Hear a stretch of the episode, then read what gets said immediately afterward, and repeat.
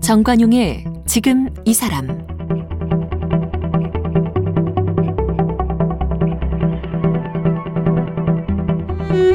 여러분 안녕하십니까? 정관용입니다.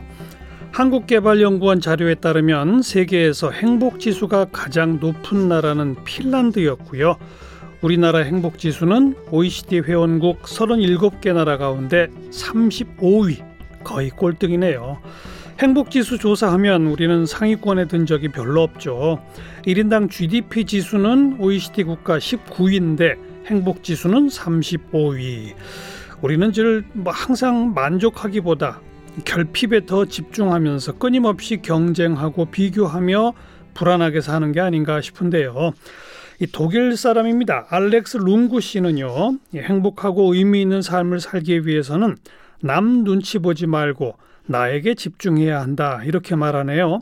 의식 성장 학교를 통해서 불안해하는 사람들에게 의미 있는 삶을 살 수 있도록 도와주는 역할을 하고 있는데요. 알렉스 룽구 씨를 만나보죠.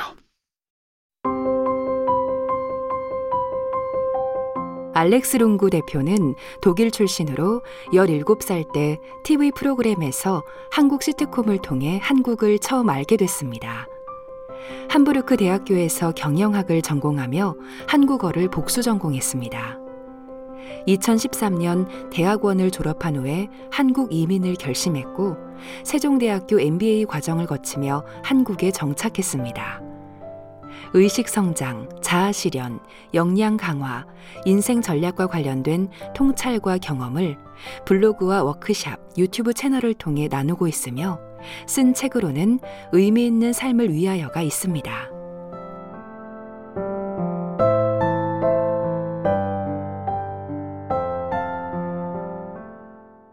알렉스 룽구 대표 어서 오십시오. 네, 안녕하세요. 네.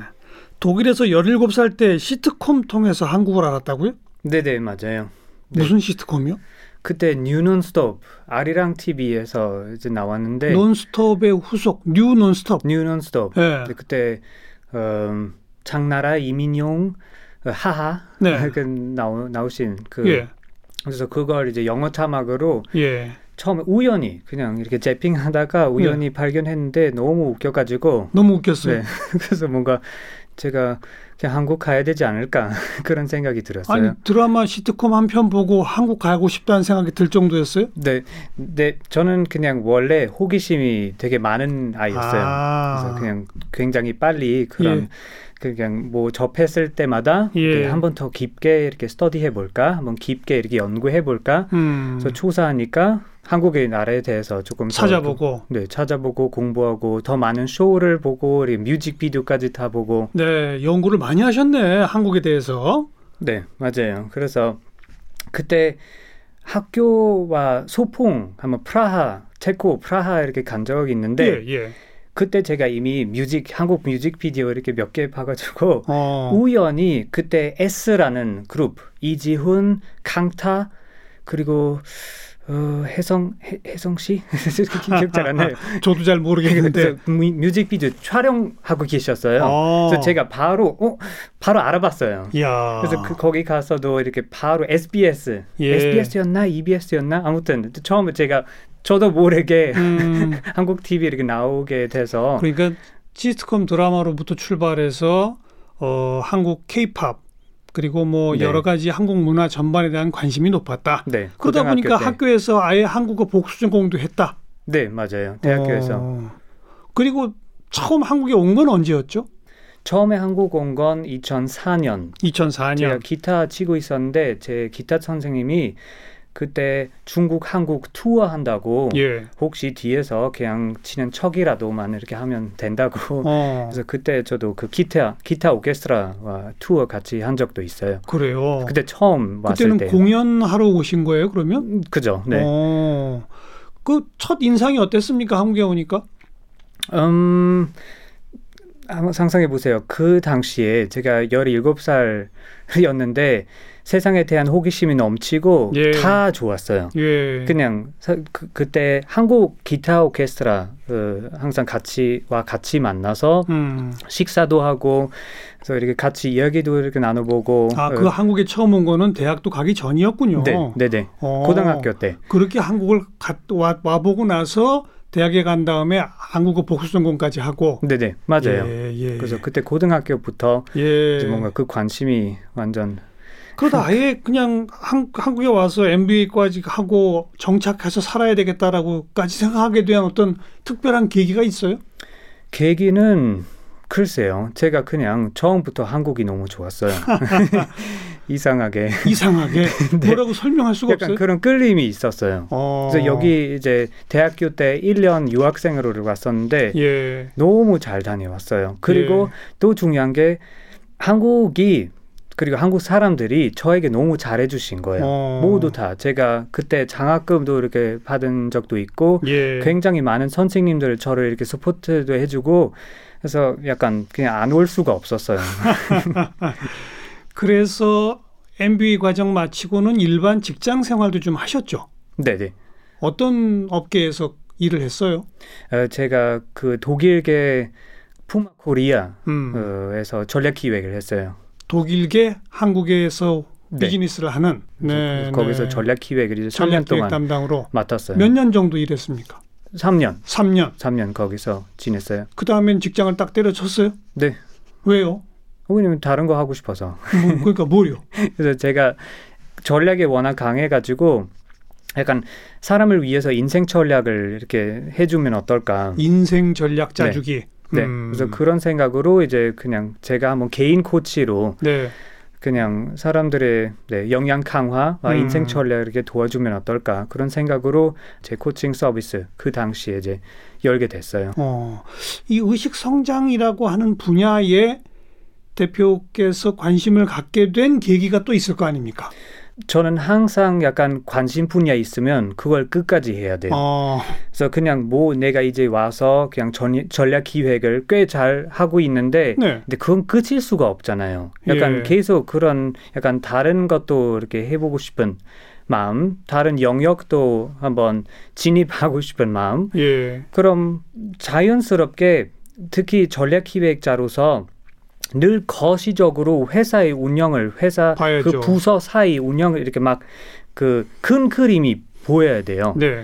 그래서 그건 제가 워낙 잘해가지고 오케이 그걸 약간 비즈니스뿐만 아니라 어떻게 일상생활에서도 할 수 있는지 어떻게 내 삶을 거시적으로 객관적으로 바라보고 거기서 이제 네, 조정할 수 있는지 예. 그래서 그냥 자연스러운 그런 이행이라고 생각해요. 네, 네. 자기 개발이라고 하는 거는 뭐 우리나라에도 자기 개발 관련 분야의 책도 많고 뭐 그런 거 도와주는 그 뭐 코칭 그 프로그램도 많고 그렇잖아요. 네네. 그 자기 개발과 의식 성장. 네. 제일 큰 차이가 뭡니까? 둘이 아예 한 서랍에 넣을 수 없다고 생각해요. 완전 달라요? 그냥 다른 영역이죠. 그러니까 뭐예요, 그럼? 자기 개발은 그 전제가 나는 현재 아까 말씀하셨듯이 나는 현재 부족하고 나한테 어떤 결핍이 있어서 예. 그걸 이제 고쳐나가야 된다고 예. 내 안에서 뭘 해결해야 된다고 그래서 늘 그 부정적인 자세로 부정적인 동기부여로 달리고 뭔가 네, 더 나은 삶을 이렇게 살려고 노력하고 있어요. 대부분. 그래서 예. 자기 개발서 서들이 그거 어떻게 하냐면 주로 방법론을 알려줘요. 뭐 그 새벽 기상, 그렇죠. 그리고 뭐 매일 30분씩 감사일기 쓰기, 그리고 뭐 찬물 샤워 막 등등 그냥 명확한 예, 예. 형태의 방법론. 그래서 그거 이렇게 따르면은 뭔가 삶이 좋아지겠다는 네. 그런 희망으로 네. 하잖아요. 네. 근데 그건 의식 성장과 차원이 달라요. 의식 성장이란 뭐냐면 그냥 내 의식이 한정돼 있잖아요. 내가 자라면서 나만의 그런 세계관, 나 자신에 대한 그런 이미지, 내 자아, 그리고 네, 내가 세상을 바라보는 그 자세, 그거 다 굳어지잖아요. 그렇죠. 자라면서. 예. 그럼 내가 현실 있는 그대로 보지는 않잖아요. 내가 나만의 고정관념 속에서 이제 그냥 삶을 계속 그냥 계속 부딪히는 거죠. 그렇죠. 그래서 의식 성장은 예. 내가 현재 뭘 하고 있는지, 어떤 패턴대로 살고 있는지, 어떻게 현실을 왜곡하고 있는지, 그걸 객관적으로 바라볼 뿐이에요. 자기 자신을 객관적으로 바라본다. 네, 자기 자신뿐만 아니라 네, 현실관, 타인, 상호작용, 그 인간관계 네. 모든 것 다 그냥 아주 네, 냉철하게 객관적으로 그러니까. 그 메타인지로 예. 바라보기만 해요. 자기 자신을 바라본다는 얘기가 자기 자신이 세상을 어떻게 인식하는지 그죠. 자기 자신이 타인과 어떻게 관계 맺는지 맞아요. 그런 것까지 다 들여다본다는 거 아닙니까? 맞아요. 그래서 그걸 통해서요. 왜? 그걸 통해서 뭘 하는 거죠? 내가 나만의 환상 안에서 살고 있는데 그냥 진실이 뭔지 뭔가 궁금하지 않아요? 예. 그래서 그거 첫 번째. 예. 그래서 특히 저는 너무 이렇게 호기심이 넘쳐서 딱 그 호기심으로 이제 많이 하는 거고, 그리고 두 번째 정말 오랫동안 객관적으로 내 삶과 내 주변 그리고 나 자신을 내가 현실을 어떻게 투사하고 있는지 예. 계속 들여다볼 수 있으면은. 예.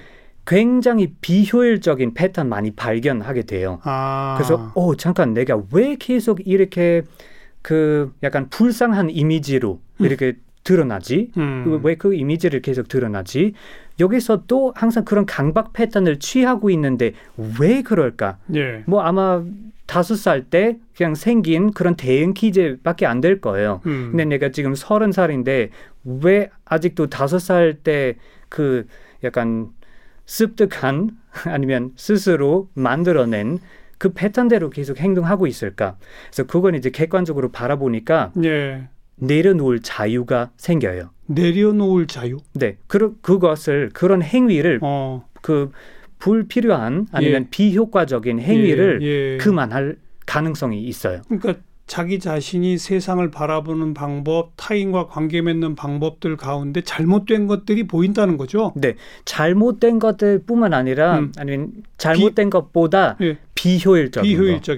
그래서 근데 그냥 내가 여기서 너무 많은 상처와 그냥 고통받고 있다면 예. 잠깐 내가 삶을 정말 올바르게 살고 있을까? 내 예. 기준대로. 예.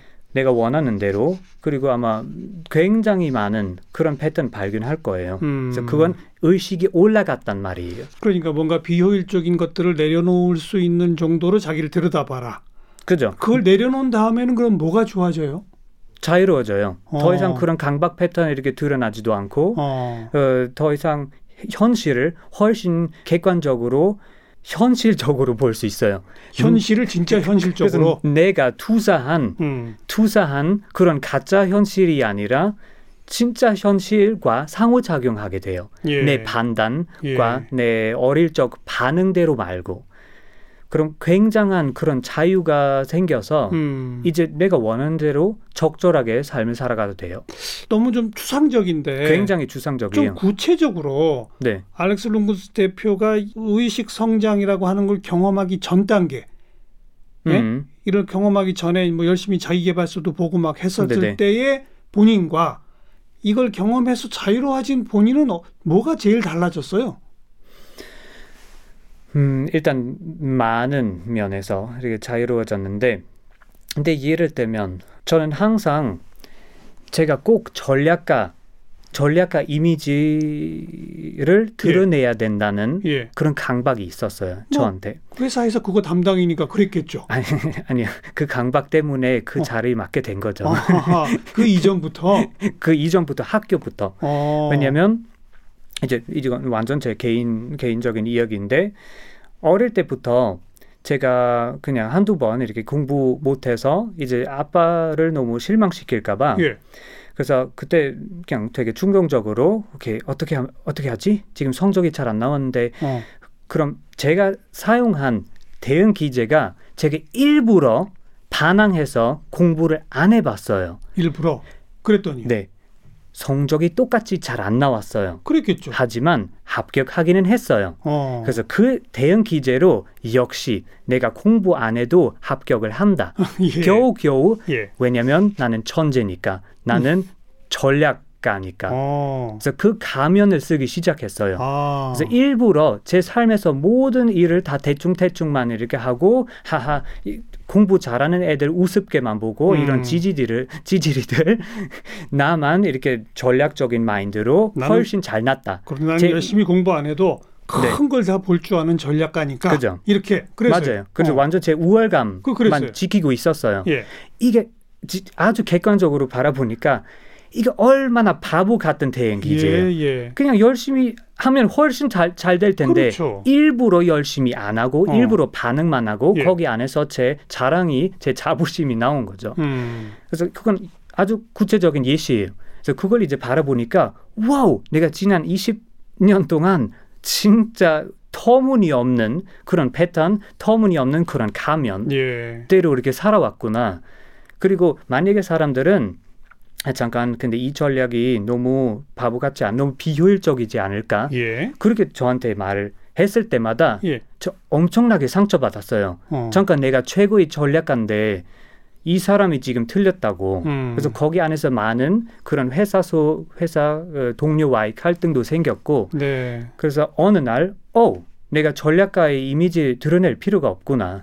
내가 그냥 일만 적절하게 하면 되는 거지. 나 자신이 전략가 아니면 천재인 척 할 필요가 없구나. 그래서 그 깨달음이 오고 나서 한꺼번에 모든 갈등 다 사라지고 그런 불안, 그런 예민한 패턴도 다 사라지고 제가 그야말로 자유로워진 거죠. 내적으로. 가면을 쓰고 살다 보니 자꾸 부딪히게 되더라. 네. 아예 가면을 벗어버리니까 부딪힐 일도 없어지더라. 맞아요. 네. 그리고 더 좋은 게 적절하게 일해도 돼요. 제 에고로 일하는 게 아니라 그냥 제 일만 탁월하게 하면 돼요. 네, 제가 오늘 처음 프로그램 시작하면서 한국의 그 행복지수 조사에 보면 항상 OECD 꼴찌로 나오더라 이런 얘기 했잖아요. 네. 독일인이시니까 독일인의 눈으로 본 한국 사람들은 왜 그렇게 행복해하지 못한다고 생각하세요? 제가 보기에는 아마 두 가지 이유 있는 것 같아요. 첫 번째는 문화와 사회 서로 동일하지 않아요. 한국 사회는 계급 사회잖아요. 내가 무조건 열심히 해야지, 그래야지 내 지위가 올라가고, 그래야지 나한테 권력이 생기고, 그럼 무조건 이렇게 고생해야 된다. 하지만 문화가 뭐냐면 내가 행복 추구, 나한테 그냥 행복 추구할 권리가 있고 내가 부자 되고 싶고, 그냥 미국 문화와 똑같아요. 그 사람들의 가치관은 나는 행복하고 싶고 나는 부자가 되고 싶다. 근데 한번 보세요. 내가 이 정해진 사회 구조 안에서 부자가 되고 싶으면은, 행복해지고 싶으면은 좀 개인적으로 나만의 삶을 살아야 될 거 아니에요.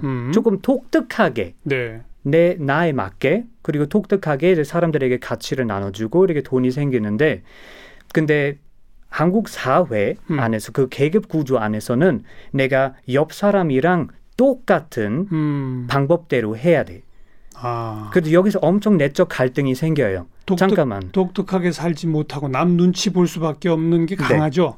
우리나라가. 근데 이제 남 눈치, 그리고 남 시선을 이렇게 보면서 내가 내 행복과 내 가치를, 그리고 내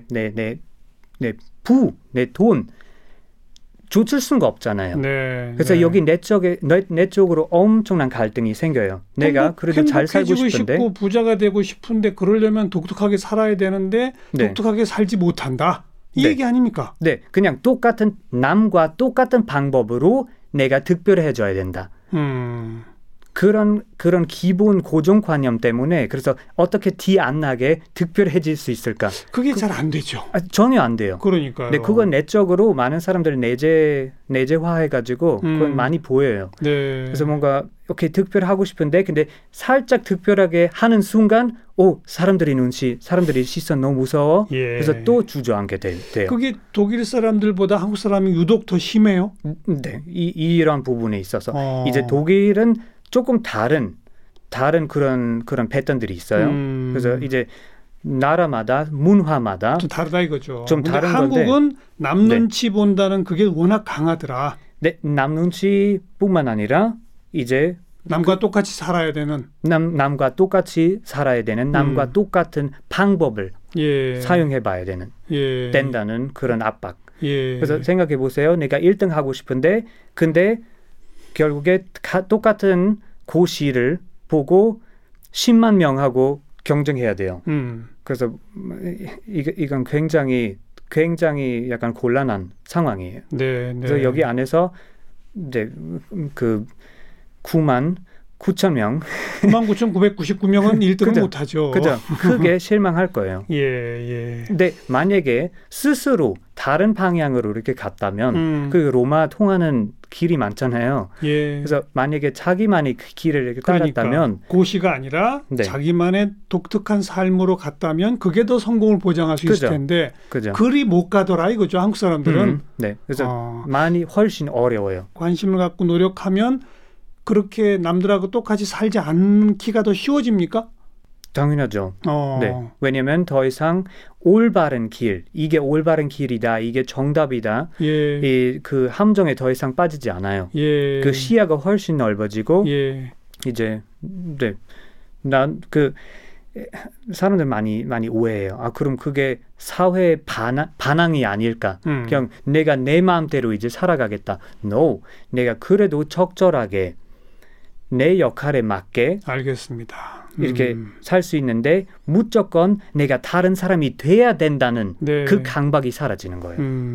요즘 뭐 4차 산업혁명 시대에 창조적 인간이 필요하다. 모두가 독창적이고 독특한 자기만의 길을 가야 한다. 뭐 그런 얘기는 많이 있잖아요. 그죠. 어떻게 하면 됩니까? 구체적으로. 일단 내가 살고 있는 삶이 다 가짜일 수 있다는 그 가능성을 받아들여야 돼요. 내가 다 안다고 생각하면 그럼 의식 성장이 불가능해요. 그러면은 이제 조금씩 관찰하기 시작해봐요. 제가 가장 많이 사용하는 도구는 관찰일기 쓰는 관찰일기 쓰는 형태. 그럼 자기 관찰 그냥 노트를 펼치고 거기서 이제 질문 딱 하나 적어요. 뭐 예를 들면 왜 이런 불안 패턴이 항상 나한테 있을까? 이 불안 패턴으로 내가 보호하고자 하는 것은 도대체 무엇인가? 그래서 그럼 여기서 진짜 원래 그런 질문 스스로에게 하진 않잖아요. 되게 불편한 질문이잖아요. 나 스스로를 지금 돌아보고 이제 오케이 왜 이런 불안 패턴 나한테 있지? 특히 반복적으로 계속 이 불안 패턴 때문에 많은 고통을 이렇게 받고 있으니까 그럼 막 그냥 진실이 무엇인지 확인하고 그냥 적어요. 그래서 처음에 그거 완벽하게 하기가 굉장히 어려워요. 글쎄요. 내가 왜 불안해하지? 또 내가 이렇게 불안 패턴을 반복하면서 지키고자 하는 게 뭔지 잘 답이 안 떠오르겠네요. 그죠. 처음에 아마 떠오를 확률이 굉장히 낮아요. 그런데 계속 들여다보면 떠올라요? 답이 나와요? 그죠. 왜냐면 나니까. 그냥 바라보기만 하면 돼요. 이제 바라보기 싫어서 그 계속 안 떠오르는데 근데 상상해 보세요. 3개월 동안 매일 30분씩 앉아서 자기 관찰을 해봐요. 그럼 뭐 나에 대한 깨달음이 안 올 수가 없어요. 그 질문은 계속 똑같은 그 질문을 매일같이 3개월 동안 하는 거예요? 만약에 그 질문에 대한 깨달음이 왔으면은 다음 질문으로 넘어가도 돼요. 예를 들면 그 다음 질문은 뭐예요? 예를 들면 왜 이런 불안 패턴 내가 남 앞에서 무가치해 보일까 봐 무가치해 보일까 봐 나는 그래서 이 불안이 이렇게 생기고 오케이 그럼 다음 질문 오케이 나는 무가치하다는 신념 나에 대해서 지금 가지고 있잖아요. 그거 하나 발견했잖아요. 굉장히 불편한데 근데 오케이 예를 들면 이 무가치함은 정확하게 어떻게 생겼을까? 왜 나 자신이 무가치하다고 생각하고 있을까? 이거 진실일까? 그렇게 꼬리에 꼬리를 물면서 자기에 대한 기존 고정관념을 자꾸 문제시하는 거로군요. 자꾸 공격해봐요.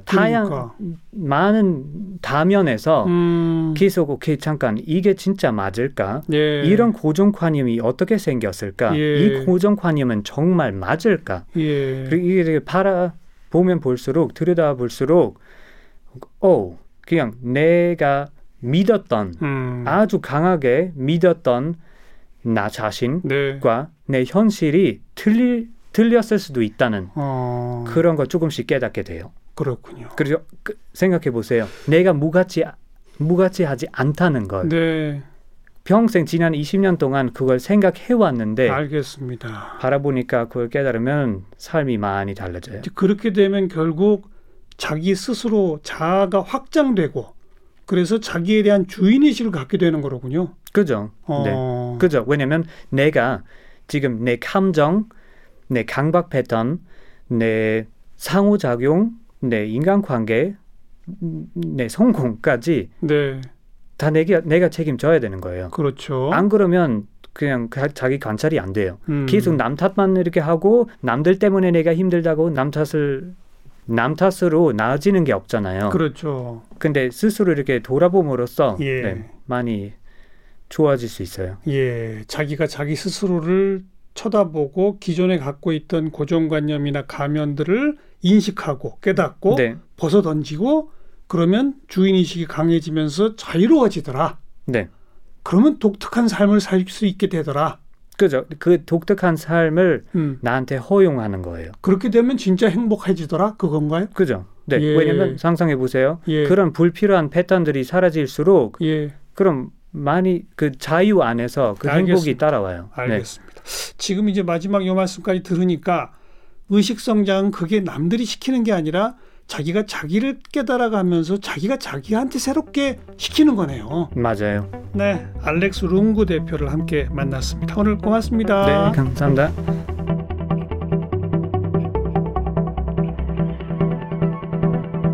오늘 함께하신 정관용의 지금 이 사람은 KBS 홈페이지와 모바일 콩, 다양한 팟캐스트를 통해 다시 들으실 수 있습니다.